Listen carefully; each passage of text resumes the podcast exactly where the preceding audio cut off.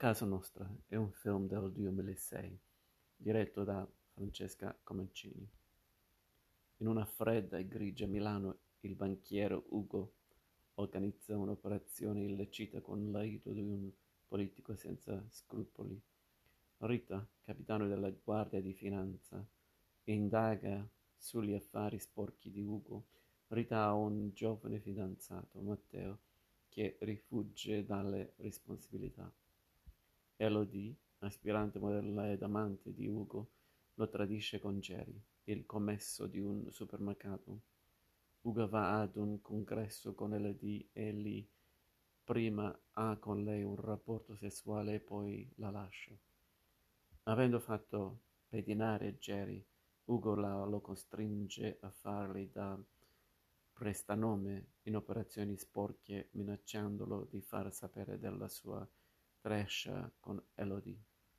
Di fronte al denaro che vede circolare, Jerry resta affascinato e si illude di poter cambiare vita, nonostante la moglie lo metta in guardia dai facili guadagni.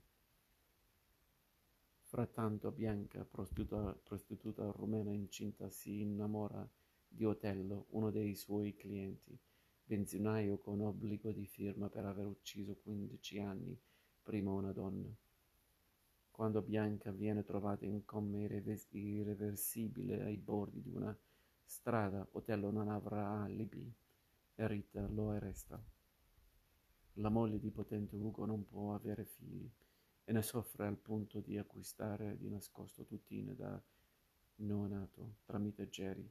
Ugo acquisisce dal prote- protettore numeno di Bianca il diritto di reclamare come proprio il figlio di Bianca tenuta in vita da un respiratore, mentre si scopre che l'assassino della prostituta è un diciassettenne che l'ha uccisa durante una rapina finita male.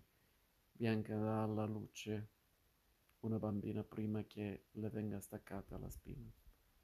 La sua vicina di stanza è la madre del fidanzato di Rita, in rianimazione per un infarto. Otello scagionato propone alla sorella di Bianca di andare a vivere con lui. Il di lei, figlio Nicholas, è la neonata.